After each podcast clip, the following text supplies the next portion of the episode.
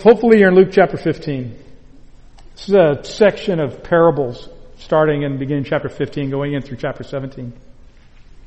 Parables of Jesus are a master class in storytelling and teaching. They were always simple stories that everybody could relate to. There was nothing outlandish, nothing that caused you to check your brain at the door, no cities under the sea, no talking animals, nothing that you would see in fables, no rabbits racing turtles or anything like that. It was all true to life, things that people would see on a normal, everyday, uh, nearly everyday basis.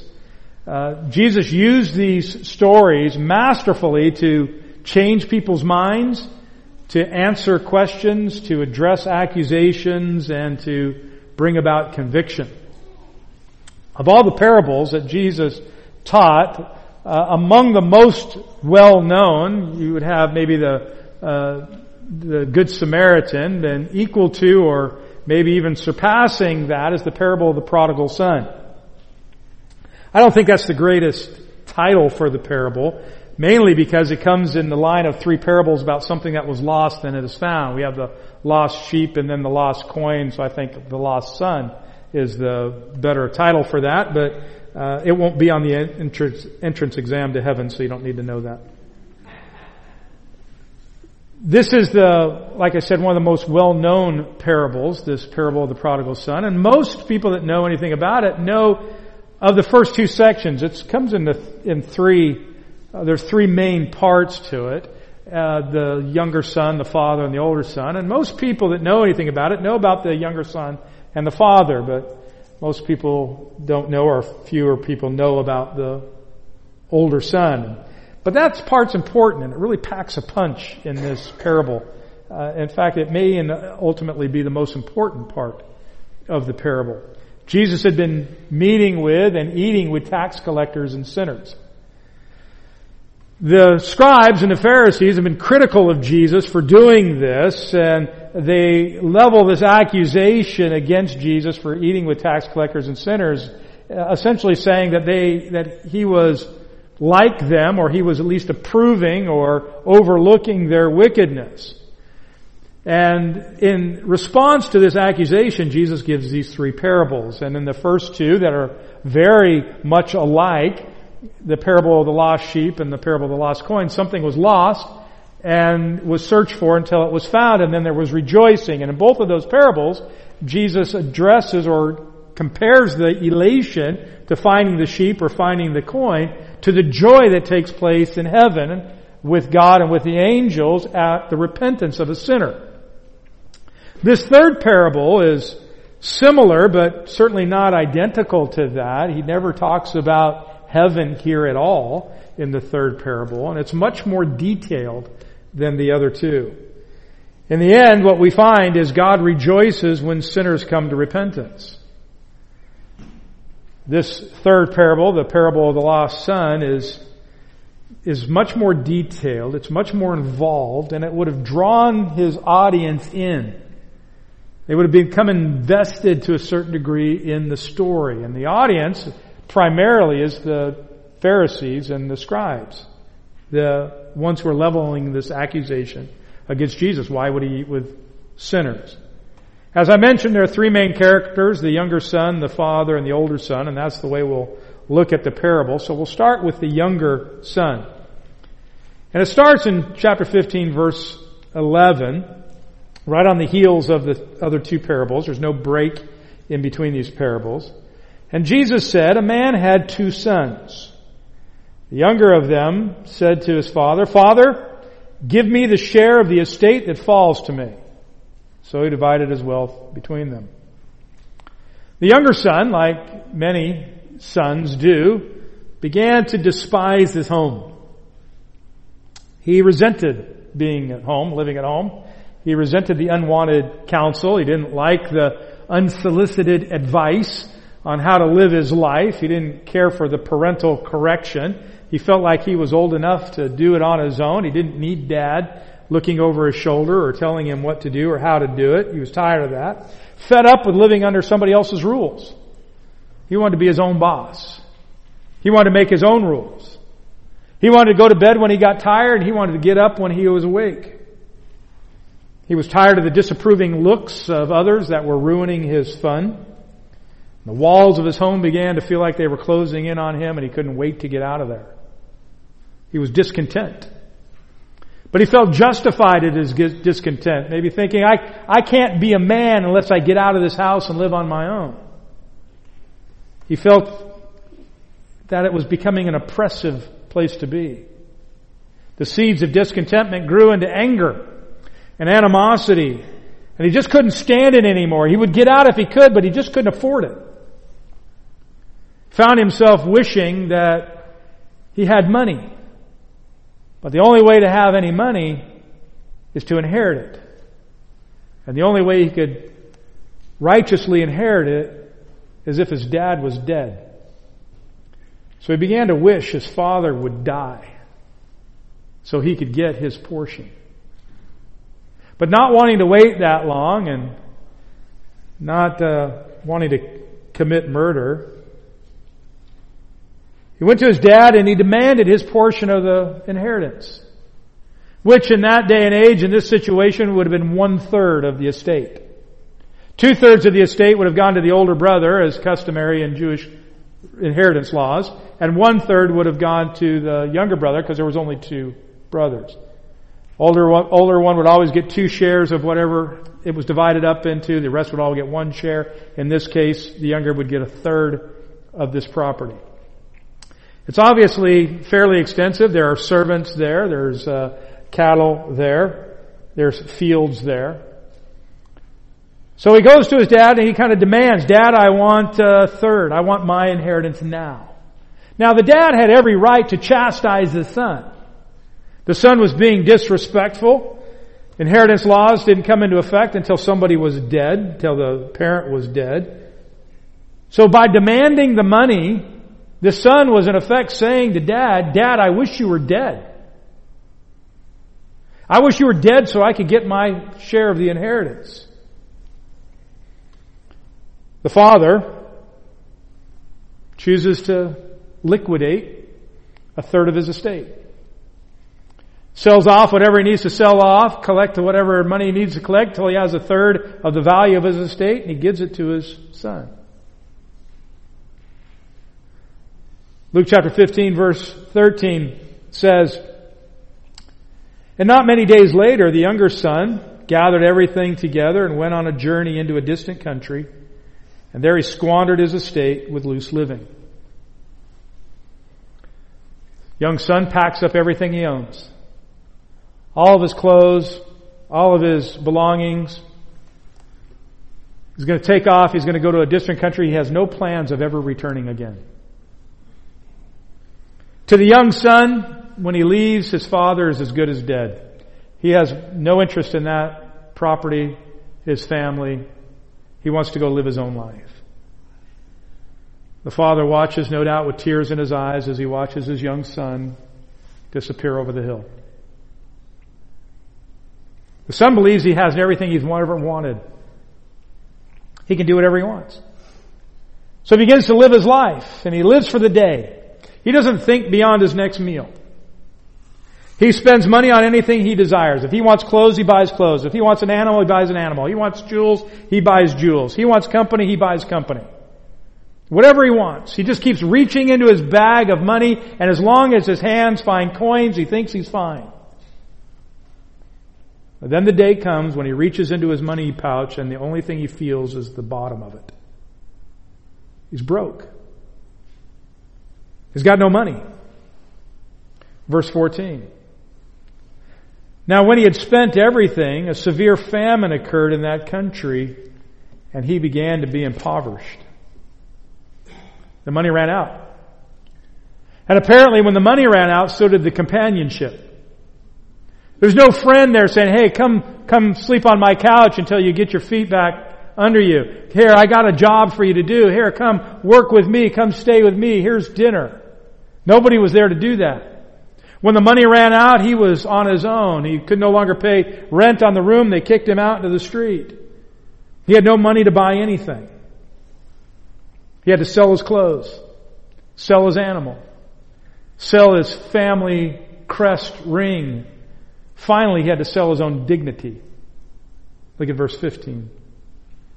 So he went and he hired himself out to one of the citizens of that country. And he sent him into fields to feed swine. To hire himself out to one of the citizens literally means he stuck himself to him. You could even say he glued himself to that man. He found somebody that looked like he could help him in some way, provide him a job, provide him something, and he just would not leave that man, and he would follow him everywhere, and he would do whatever that man wanted him to do. He was looking for work, and the best he could do is come up with a deal with a man who needed somebody to feed his pigs. And here's how simple the deal was. You feed my pigs and you can eat some of the slop. Well, at least he would have some food. Verse 16. And he would have gladly filled his stomach with the pods that the swine were eating, and no one was giving anything to him. Things got worse. As the famine got worse, so did the slop for the pigs to the point that they were eating carob pods, which were perfectly fine for pigs, but indigestible to humans. So now he didn't even have anything to eat. He had a job that didn't pay him anything. He got no money for it. He didn't even get food for it. This is as low as a Jewish man can get. He became nothing more than the slave of a Gentile pig farmer. He was working for scraps and starving anyway. No one cared. No one gave him anything. He wanted to be his own man. He wanted to make up his own rules. He wanted to be fear, uh, free. He left home and now he's glued to a Gentile pig farmer. It doesn't get any worse for a Jewish man. And in the desperate hours when he longed for sleep, but the pains in his stomach prevented him from going to sleep, he began to think about home. He began to miss his father. And he thought back on how he treated his dad and how disrespectful he had been and how hateful his words must have sounded to his dad. And then he reflected on how generous and how gracious his dad had always been, even to the hired hands. And how he had taken everything that had been given to him and wasted it and had nothing to show for it. He's sitting in a pigsty in dirty clothes and no shoes and nothing to his name. Verse 17. But when he came to his senses, he said, how many of my father's hired men have more than enough bread, but I am dying here with hunger? As he sat in that pigsty, he began to think, my, my father's workers are so much better off than I am. He has been so generous to those who work for him that they all have enough. None of them ever needed to go to bed hungry. Verse 18. I will get up and I will go to my father and I will say to him, Father, I have sinned against heaven and in your sight and I am no longer worthy to be called your son. Make me one of your hired men. Comes to realize that in this current situation, there's no hope. He thinks I'll go back and I'll humble myself before my father. I'll confess my sins to my Father. I'll beg for mercy. Perhaps my Father will show me mercy and grace and He'll give me a job, any job. But in the end, I'm not even worthy to be called His son. I don't deserve any benefit. I've squandered everything my Father gave me. I treated Him with contempt and He gave it to me anyway and I've wasted it. I'm completely unworthy. Perhaps, perhaps my Father will show me immense grace. Well, that brings us to the gracious Father. Verse 20. Still speaking of the son, so I, so he got up, came to his father. Son humbles himself. And he makes a long journey home. He has no doubt rehearsed the speech in his head a hundred times on his way from the pig pen to home. What he was going to say to his dad when he saw him. Maybe he ran some scenarios. Dad might say this, he might say that. It might be the worst, the best case scenario, it might be the worst case scenario. The best case scenario, Dad will give me a job. And I won't starve to death. Worst case scenario? Well, the worst case scenario is the father might consider his son to be dead. And when his son shows up, his father turns his back and says, I only have one son. My other son is dead. Last time he had been at home, he was wishing his father was dead. So who could blame him if the father treated his son as being dead?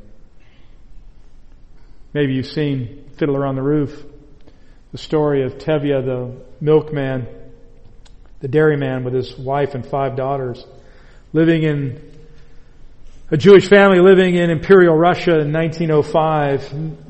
Particularly emotional scene, Tevye's third daughter, Chava, runs off and marries Fyedka, a Gentile Russian. As she approaches her father later on to try to talk to her dad and he's so upset that she ran off and married outside the faith and married a Gentile that he chases her away and turns his back on her and treats her as if she's dead from that point on. But the father in this parable is not Tevye. He's much more gracious than that. Verse 20 continues. But while he was still a long way off, his father saw him and felt compassion for him and ran and embraced him and kissed him. As the son crosses the hill, still too far away to make the the, the features out, but the father recognizes the frame and he recognizes the gate and his heart begins to swell with emotion. He said, that's my son. And he reaches down and he grabs his robe and he pulls it up and he starts running towards the son.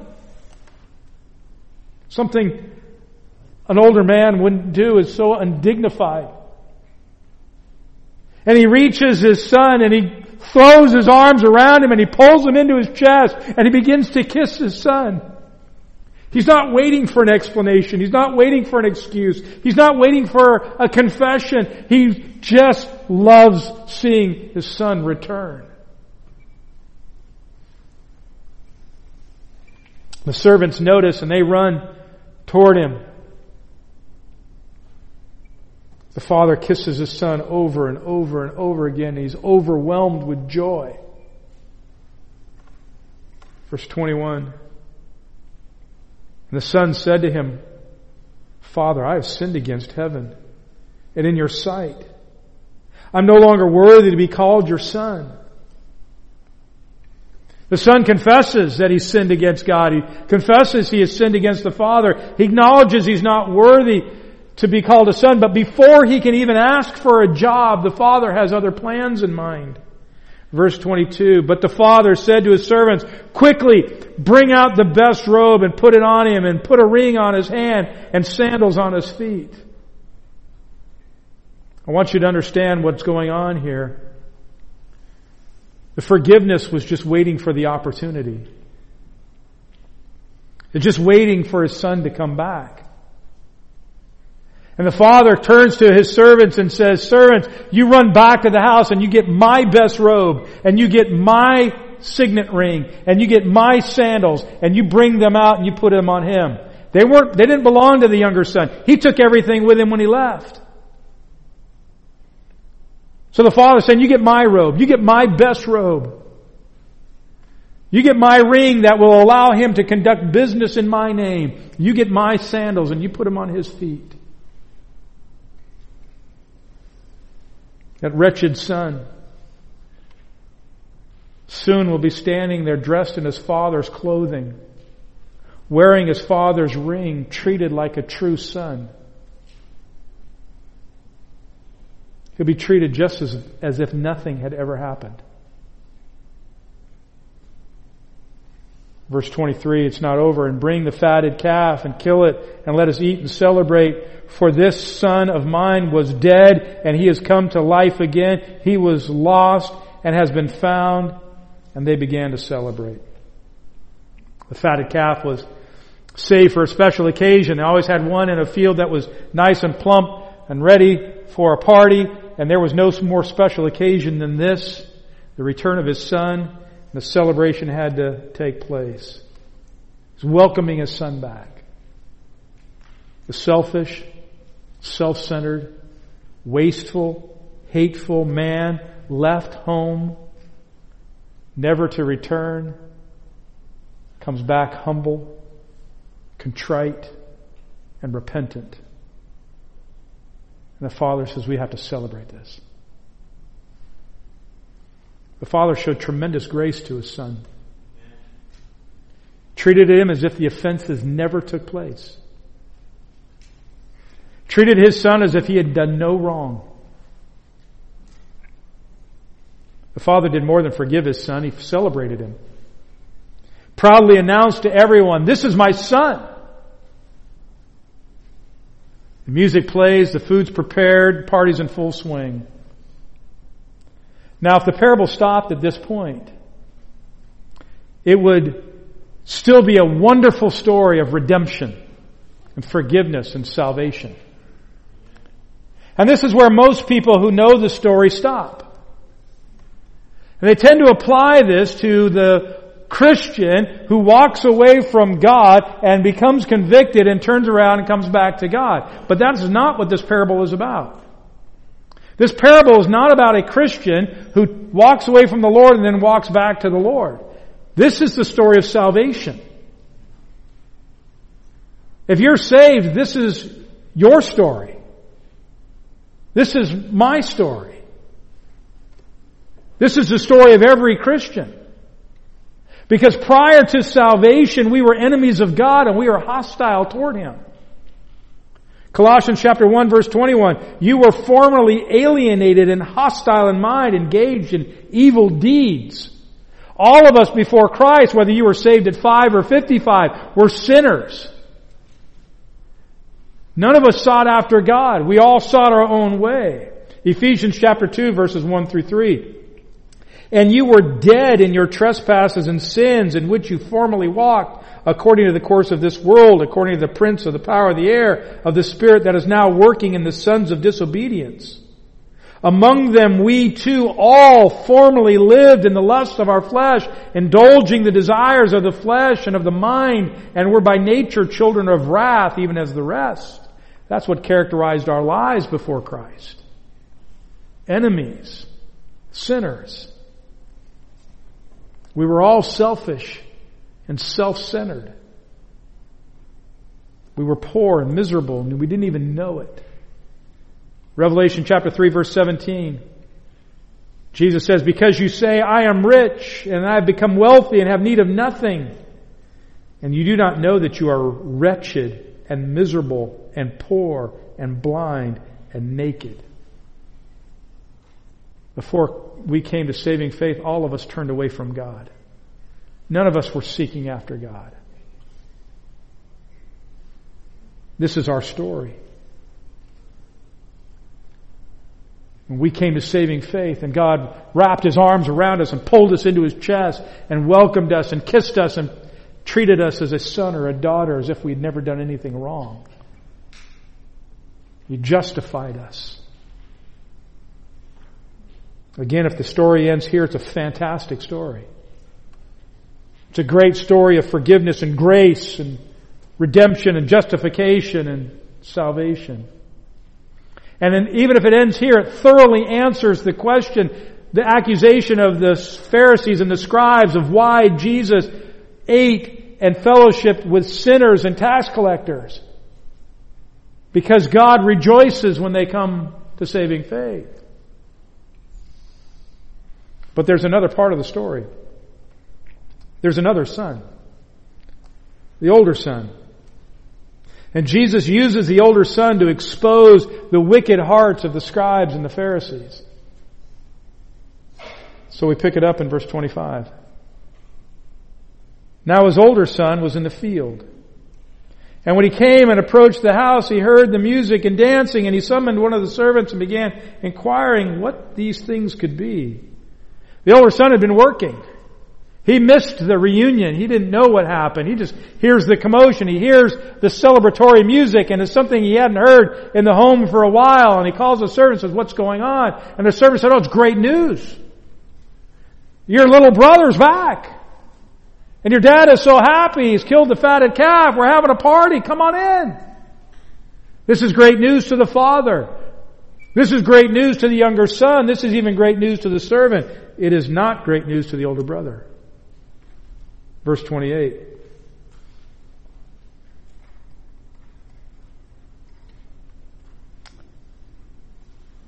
Let me back up verse 27. And he said to him, your, your brother has come and your father has killed the fatted calf because he has received him back safe and sound. Verse 28. But he became angry and was not willing to go in. And his father came out and pleaded, began pleading with him. The older brother didn't share the father's joy. It wasn't good news to the older brother. He was not willing to display the father's grace. Rather, he was angry. And he was angry with his father. He was angry that his father would be quick to forgive. He was angry that his father would be eager to redeem, angry with his father to be so generous with his grace. He felt it was his need to remind his father what a wicked son his brother was. He refuses to take part in the celebration. I'm not going to celebrate this, this guy who was so wicked. He does not believe that the father has any business showing kindness to his younger son whatsoever. But the father pleads with his older son to come into the celebration. The father wants his older son there. But, verse 29, he answered and said to his father, Look, for so many years I've been serving you and I have never neglected a command of yours. And yet you have never given me a young goat so that I might celebrate with my friends. But when this son of yours came who devoured your wealth with prostitutes, you killed the fatted calf for him. The older son saying, listen, and now he's becoming more and more bitter. I've never done anything. I have served you all these years. I have never done anything wrong. I have never disobeyed your commands, and you've never given me anything. And this guy, your son, not my brother, your son, has wasted a third of your estate. All this that you worked so hard, that you spent your life working on, accumulating, he wasted with prostitutes and frivolous living. He devoured your wealth. And you reward him by killing the fatted calf? The older son claims to be sinless. But that wasn't true. When the younger son left his father, he was hateful. He was disrespectful. He was rude. He was self-centered. He was all of the things. He was everything the older son was saying. The younger son was guilty of everything the older son claimed. But the older son had his sin issues too, such as pride, self-righteousness, an unforgiving, unmerciful spirit. While the younger son's sin was obvious, anybody could see it. The older son's sin was hidden deep inside. So on the outside, he looked great. He might even look perfect. But on the inside, he was dead. He didn't understand his father's loving heart because he hated his brother. It's a good thing the older son wasn't the first one to meet the younger son coming back. Because it would have been a very different story. It would have been, what are you doing here? You broke our father's heart when you left. You have no business being here. You are dead to us. Go away. Because the older son didn't share the father's heart. He didn't share the father's joy. The older son was jealous and prideful and critical and judgmental and unloving. And the father responds, verse 31, and he said to him, Son, you have always been with me, and all that is mine is yours. He continues to plead, Son, everything that I have belongs to you.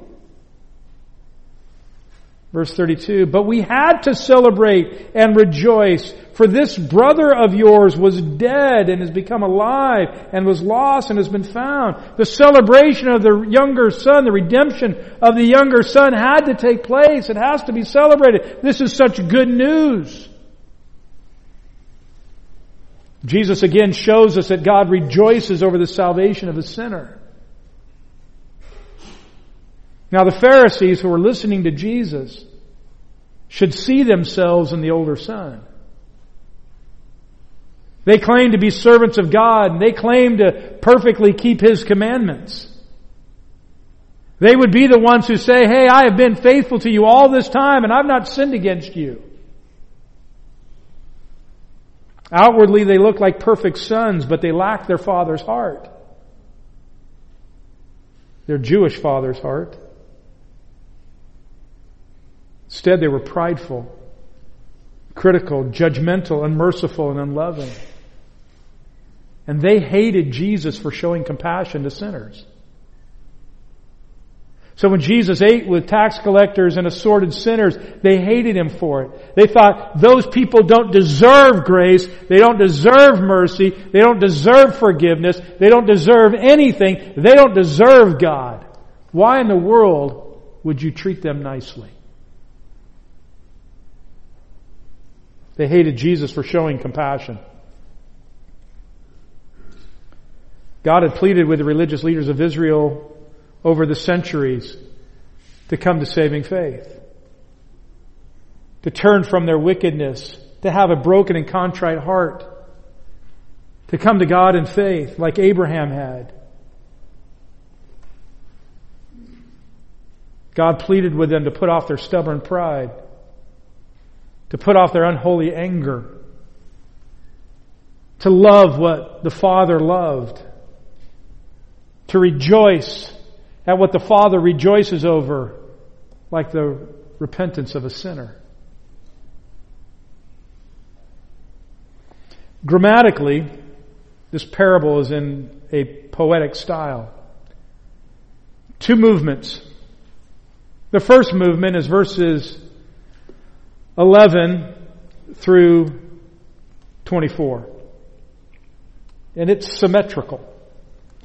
It's delivered in what is known as a chiasm or a chiastic structure. And what that means briefly is line, the first line parallels the last line, and the second line parallels the second to last line, and the third line the parallels the third to last line, and so on. So the first movement is completely symmetrical. It's about the younger son and the father's response when the son returns. And it's completely symmetrical. The first line corresponds to the last line, second line to the second to last line, and all the way through the parable. But the second movement, which starts in verse 25 and goes through verse 32, is not symmetrical. The second line parallels the second to last line, the third line, the third to last line, the fourth line, the fourth to last line, and so on through the parable. But the first line and the last line are not symmetrical because there's no last line. It's missing. It's not missing because it, a copyist error somewhere that it fell out. It's missing because Jesus is putting it in the hands of the Pharisees and the scribes to write the end of the story. See, we know, Jesus never tells us how the older son responded. And the older son here represents the Pharisees and the scribes. So how the story ends is still to be written at that moment in time, though Jesus knows how it will end.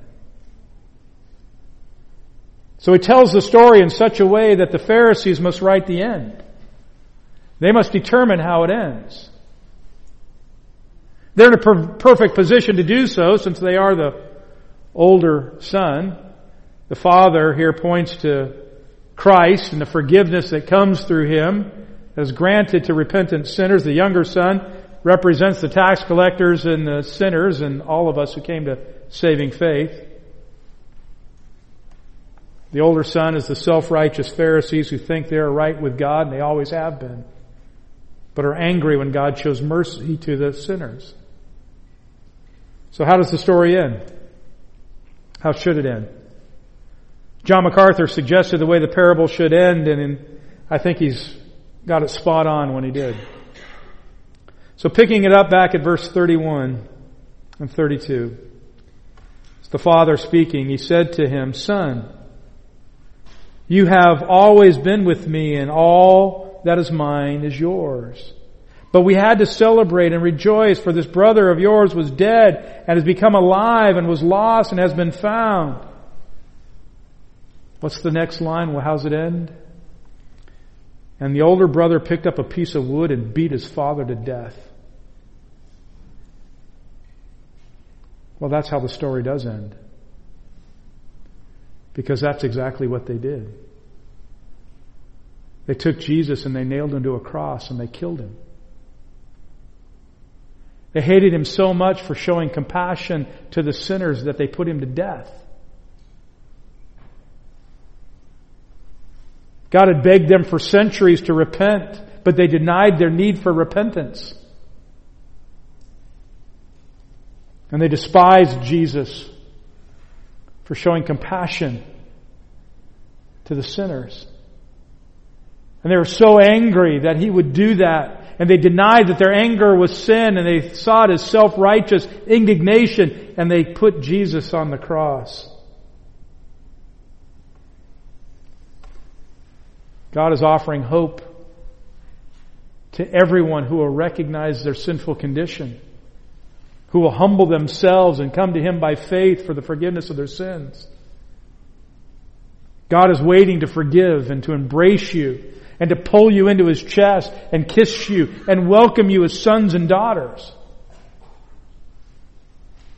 He's waiting to clothe you in His righteousness to make you a full-fledged child.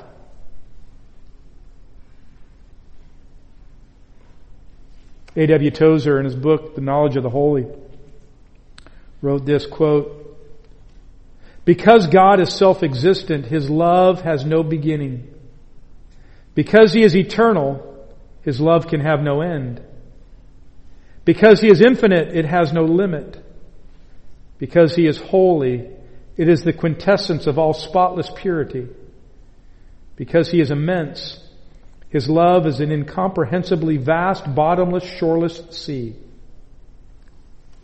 Tozer is saying God's love is so massive, so huge that we can't fully comprehend how great it is. And the Pharisees hated Jesus for showing love to sinners. I like the words of the song that we sing at times from Thomas Williams that explain, very similar to Tozer's explanation. Oh, the deep, deep love of Jesus. Vast, unmeasured, boundless, free, rolling as a mighty ocean in its fullness over me. If you know Jesus Christ as your Lord and Savior, that's your story. The boundless, unmeasurable love of God has overflowed you. This is a great parable of redemption, of forgiveness, of salvation, but it's so much more than that. It causes people to examine their heart and ask, do you love what God loves? Do you love those whom God loves? The Pharisees didn't believe that God, that Jesus had a right to show compassion for sinners. All the while ignoring the fact that they themselves were sinners that God was extending His grace to if they would just accept.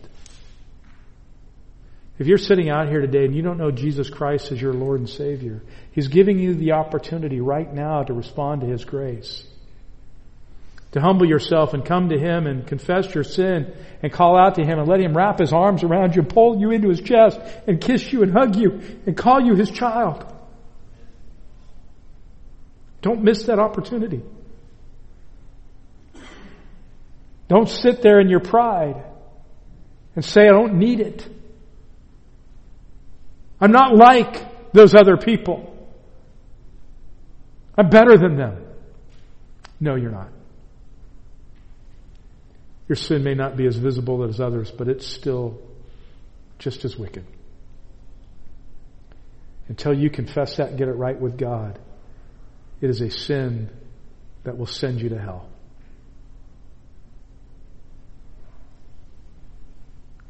If you don't know Christ, please, please, come talk to me. Or someone else here that you know that we can show you from the scripture how you can be saved. Let's pray. Our Heavenly Father, we thank you so much for your grace and your mercy to us. Father, that you even allowed us to be saved is an amazing thing, that you would condescend to men and women like us, Father, that you would send your Son to die in our place for our sins is an immense act of love. Father, it is an amazing thing that you've done. And Father, we pray that we would love what you love. And we would love whom you love. And Father, we pray for anyone that is here that doesn't know you as Lord that you would be pleased to bring them to saving faith today. We pray, Father, that we would rejoice anytime a sinner comes to saving faith. Father, that we would rejoice at the expressions of your grace and mercy to this world. And Father, since you know every heart in this room, I pray that you will bring those to saving faith who have yet to confess you as Lord. Father, thank you for this parable. Thank you for letting us see ourselves, for seeing your great love, your compassion for us, your excitement over the repentance of a sinner. Father, may we have the heart, have your heart in this world. We pray these things in Jesus' name. Amen.